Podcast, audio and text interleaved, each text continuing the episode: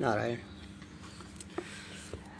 वेद व्यासी ने कहा, राजा जन्मे जैसे, कि अब मैं आपसे देवी के यज्ञ का विधान पूर्वक वर्णन करूँगा। अनुष्ठान में विहित कर्म के अनुसार, यह यज्ञ सात्विक, राजस तथा तामस भेद से तीन प्रकार का समझा जाना चाहिए।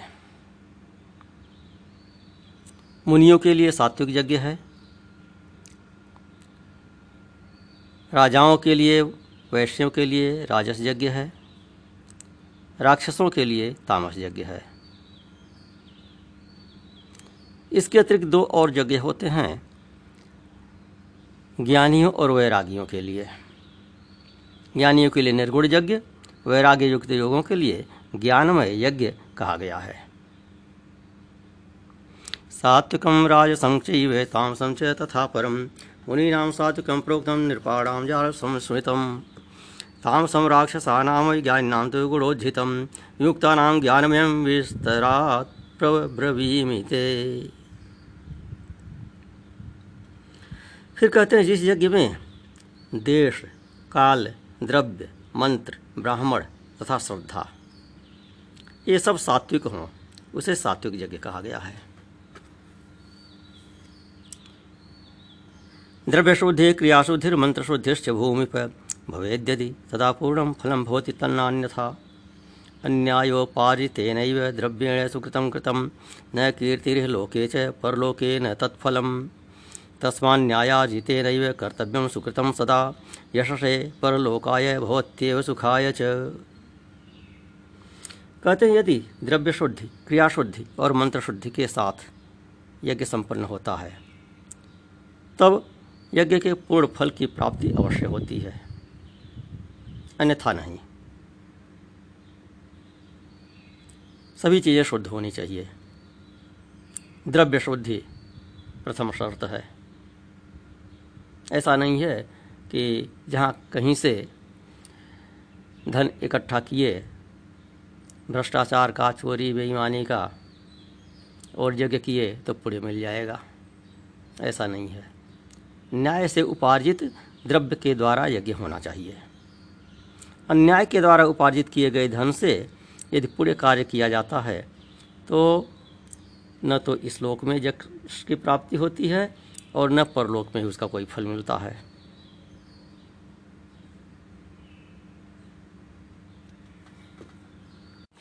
कहते हैं, इसका प्रत्यक्ष प्रमाण है, आपके ही पूर्वज। पांडवों ने यज्ञों में उत्तम रासुए यज्ञ किया था। जिसकी समाप्ति पर श्रेष्ठ दक्षिणा दी थी। भगवान श्री कृष्ण स्वयं विद्यमान थे यज्ञ में। भरद्वाज आदि पूर्णतः विद्यानिष्ठ ब्राह्मणों ने जिसका संपादन किया था।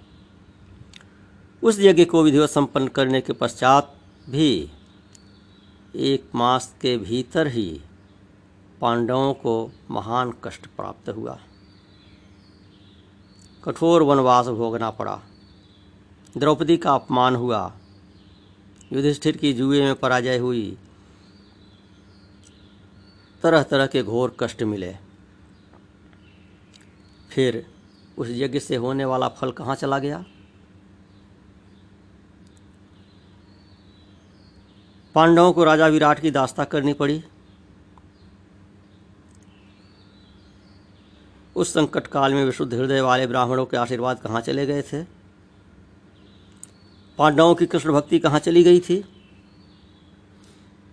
जिस समय पतिव्रता द्रौपदी को बाल पकड़कर घसीटा जा रहा था, उस समय उसकी रक्षा किसी ने नहीं की। युधिष्ठिर के राजसूय यज्ञ का फल कहाँ चला गया? जिस यज्ञ में देवाधीश भगवान श्री कृष्ण स्वयं रहे हों और जिस यज्ञ के कर्ता धर्मराज युधिष्ठिर हों, उस यज्ञ का विपरीत फल मिलने का कारण अवश्य ही धर्मानुष्ठान में कोई कमी रही होगी। ऐसा समझना चाहिए। फिर प्रश्न करके उत्तर देते हैं कि यदि ऐसा कहा जाए कि प्रारब्ध ही ऐसा था तो सभी शास्त्र निष्फल हो जाएँगे। वेद मंत्र तथा अन्य धर्म ग्रंथ सब निरर्थक सिद्ध होंगे। मंत्रों से, यज्ञ कर्म से विश्वास उठ जाएगा लोगों का। कहते हैं कि प्रारब्ध तो अवश्यभावी है। इस कथन को यदि स्वीकार कर लिया जाए तो सभी साधन निष्फल और सभी उपाय व्यर्थ हो जाएँगे। सभी वेद शास्त्र अर्थवाद के रूप में परिणत हो जाएँगे। सभी क्रियाएँ निरर्थक हो जाएँगी और स्वर्ग प्राप्त के लिए तप तथा वर्ण धर्म सब व्यर्थ हो जाएँगे। केवल प्रारब्ध को ही हृदय में धारण कर लेने से सभी प्रमाण व्यर्थ हो जाएँगे। शास्त्र प्रमाण का कोई अर्थ नहीं रह जाएगा। अतः प्रारब्ध और उपाय दोनों को मानना चाहिए।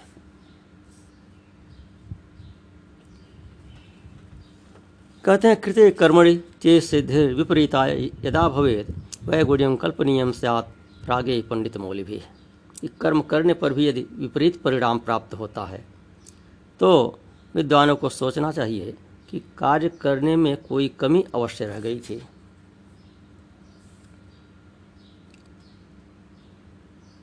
कर्मशील विद्वानों ने कर्तृभेद, मंत्रभेद तथा द्रव्य भेद से उस कर्म को अनेक प्रकार वाला बताया है। कर्तृभेद में यज्ञ के आचार्य की निष्ठा सम्मिलित है। जैसे इंद्र ने यज्ञ में आचार्य के विश्वरूप का वर्ण किया था। उस विश्वरूप ने अपने ननिहाल पक्ष के दानवों के हित के लिए भी आहुति देना आरंभ किया। देवताओं तथा दानवों दोनों का कल्याण हो, ऐसा बार बार कहकर उसने मातृ पक्ष के जो असुर थे, उनकी भी रक्षा की। दानव हिष्ट पुष्ट होने लगे। इंद्र देख कर कुपित हो उठे और उन्होंने वज्र से विश्वरूप का सिर काट दिया तो कर्ता के भेद से विपरीत फल हो जाता है। पांचाल नरेश द्रुपद ने रोषपूर्वक द्रोणाचार्य के नाश के निमित्त एक पुत्र उत्पन्न होने के लिए यज्ञ किया। यज्ञ वेदी से धृष्टदुम्न तथा द्रौपदी दोनों की उत्पत्ति हुई। महाराज दशरथ ने पुत्रेष्ट यज्ञ किया।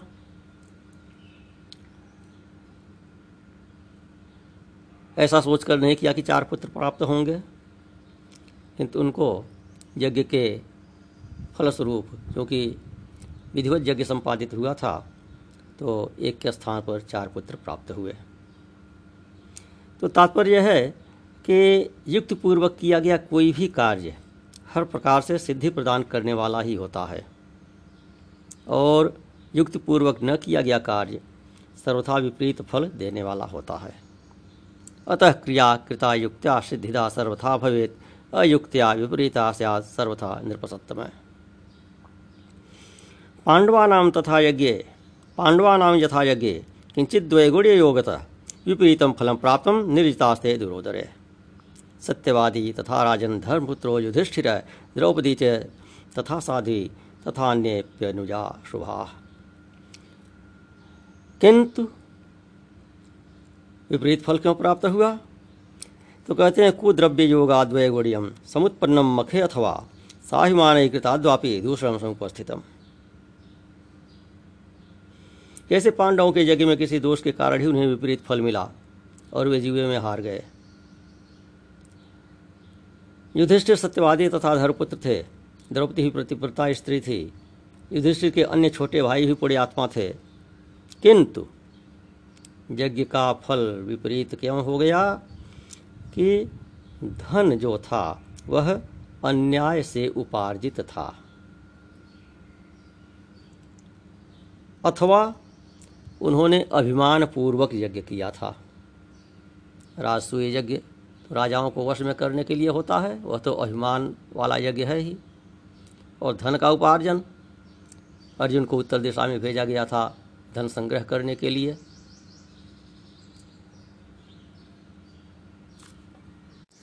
तो बलपूर्वक राजाओं को हराकर छीन कर लाया गया धन न्यायपूर्ण तो नहीं कहा जा सकता है। तो उस अन्यायपूर्ण धन के कारण और अभिमान युक्त भावना के कारण वह यज्ञ दूषित हो गया और पांडवों को विपरीत फल की प्राप्ति हुई। तो फिर कहते हैं कि यज्ञों में सबसे अधिक दुर्लभ सात्विक यज्ञ है। वह केवल वानप्रस्थ मुनियों के लिए विहित है। जो लोग तप में तत्पर होकर नित्य न्यायपूर्वक अर्जित किए गए द्रव्य पदार्थ वन्य फल मूल तथा ऋषियों का सुसंस्कृत सात्विक आहार ग्रहण करते हैं। ऐसे तपस्वियों द्वारा नित्य अति श्रद्धा के साथ पुरोडास से संपादित किए जाने वाले समंत्रक तथा यूप विहीन अर्थात जिसमें पशुवध न होता हो, ऐसे यज्ञ परम सात्विक कहे गए हैं। जिस यज्ञ में अधिक धन का व्यय किया जाता है, जिसमें पशु बल के लिए सुंदर यूप गाड़े जाते हैं जो अभिमान के साथ किए जाते हैं। ऐसे यज्ञ क्षत्रियों और वैश्यों द्वारा संपादित किए जाने वाले होते हैं। वे यज्ञ राजस्व यज्ञ कहे गए हैं। दानवों द्वारा किए जाने वाले यज्ञों को तामस यज्ञ कहा गया है। ऐसे यज्ञ क्रोध भावना के साथ किए जाते हैं। अहंकार को बढ़ाने वाले होते हैं। ईर्ष्यापूर्वक किए जाते हैं और बड़ी साज सज्जा तथा क्रूरता के साथ संपन्न किए जाते हैं। चौथा क्या है? मोक्ष की कामना करने वाले विरक्त मुनि महात्माओं के लिए सर्वसाधन संपन्न मानस यज्ञ बताया गया है। मुनि नाम मोक्ष, कामा नाम विरक्ता नाम महात्मा नाम, मानसस्तु याग सर्वसाधन संयुत। तो अन्य सभी यज्ञों में कुछ कमी हो भी सकती है, क्योंकि वे द्रव्य श्रद्धा, कर्म, ब्राह्मण, देश, काल, अन्य द्रव्य साधनों से संपन्न किए जाते हैं। इन सब का सर्वदा शुद्ध होना दुर्लभ है। कहीं न कहीं कोई न कोई कमी रह जाती है। अतः अन्य यज्ञ वैसा पूर्ण नहीं होते, जैसा मानस यज्ञ पूर्ण हो जाता है। मानस यज्ञ में केवल मानसिक संकल्प की बात होती है। जब मनुष्य का मन इंद्रियों के विषयों का परित्याग करके पवित्र हो जाता है, तभी वह उस मानस यज्ञ को करने का अधिकारी होता है। इस मानस यज्ञ में मन में ही पवित्र यज्ञ वृक्षों से निर्मित अनेक सुंदर स्तंभों से अलंकृत विस्तीर्ण यज्ञ मंडप की रचना करके मन ही मन विशाल यज्ञ वेदी की कल्पना करनी चाहिए और मानसिक अग्नि का स्थापना करनी चाहिए। मन से ही ब्राह्मणों का वर्ण किया जाता है। मन से ही ब्रह्मा ध्वर्य होता, प्रस्तोता, उद्गाता, प्रतिहर्ता तथा अन्य सभासदों को नियुक्त किया जाता है और यथोचित रूप से मन से ही पूजा की जाती है। पाँचों प्राण प्राण, अपान, व्यान, उस्मान तथा उदान, इन पाँचों अग्नियों को यज्ञ वेदी पर विधान पूर्वक स्थापित करना चाहिए। इनमें प्राण गार्भत्य हो जाता है। अपान को आहवनीय, व्यान को दक्षिणाग्नि, समान को आवसत्य तथा उदान को सभ्य अग्नि कहा गया है। इस यज्ञ में मानसिक रूप से ही दोष रहित तथा समस्त पवित्र सामग्रियों की भी कल्पना करनी चाहिए। इस यज्ञ में होता और यजमान, ये दोनों ही मन होता है। मन ही होता और मन ही यजमान। निर्गुण तथा अविनाशी ब्रह्म इस यज्ञ में अधिदेवता होते हैं। निर्गुणा पराशक्ति सभी फलों को प्रदान करने वाली हैं। उन वैराग्यदायिनी कल्याणकारिणी ब्रह्म विद्या समस्त जगत की आधार स्वरूपा। आज शक्ति भगवती को प्रसन्न करने के उद्देश्य से द्विज को मन कल्पित हवन सामग्रियों की आहुति अपने प्राण रूपी अग्नि में देनी चाहिए।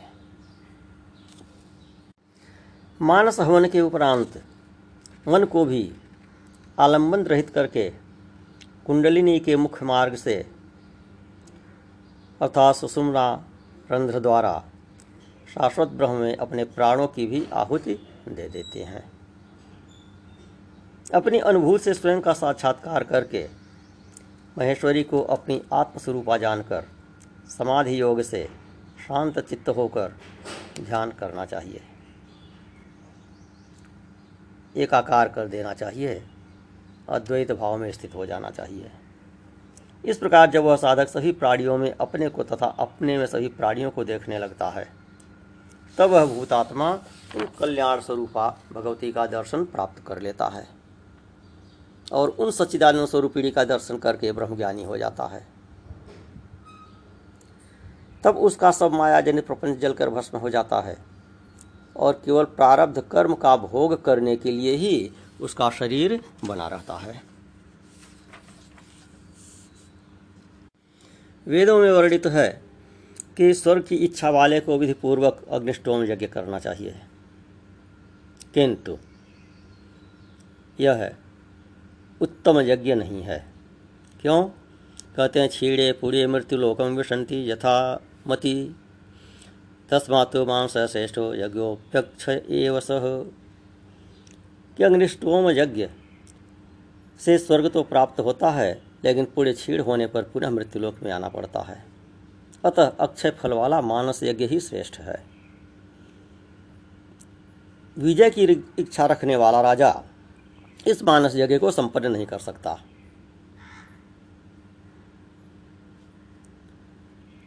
कहते हैं कि अभी कुछ ही दिन पहले आपने तामस सर्प यज्ञ किया था, जिसमें आपने दुरात्मा तक्षक से वैर का बदला चुकाया था और उसमें आपने करोड़ों सर्पों को अग्नि में जलाकर मार डाला। तो इसलिए परामर्श देते हैं, जन्मेजय को व्यास जी, कि अब आप विधिपूर्वक विस्तृत देवी यज्ञ कीजिए, जिसे सृष्टि के आरंभ में भगवान विष्णु ने किया हुआ था। और उसके द्वारा दुर्गति प्राप्त अपने पिता का उद्धार कीजिए। दुर्गति प्राप्त पिता कौन? राजा परीक्षित, जिनकी तक्षक के डसने से मृत्यु हुई थी। कहते हैं, ब्राह्मण के अपमान से होने वाला पाप बड़ा भयंकर और नरकदायक होता है।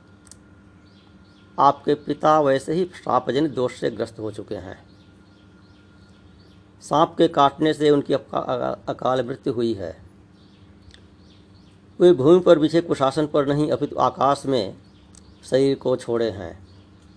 उनकी मृत्यु न रण स्थल में हुई, न गंगा तट पर हुई। बिना स्नान दान आदि किए महल में ही वे मर गए।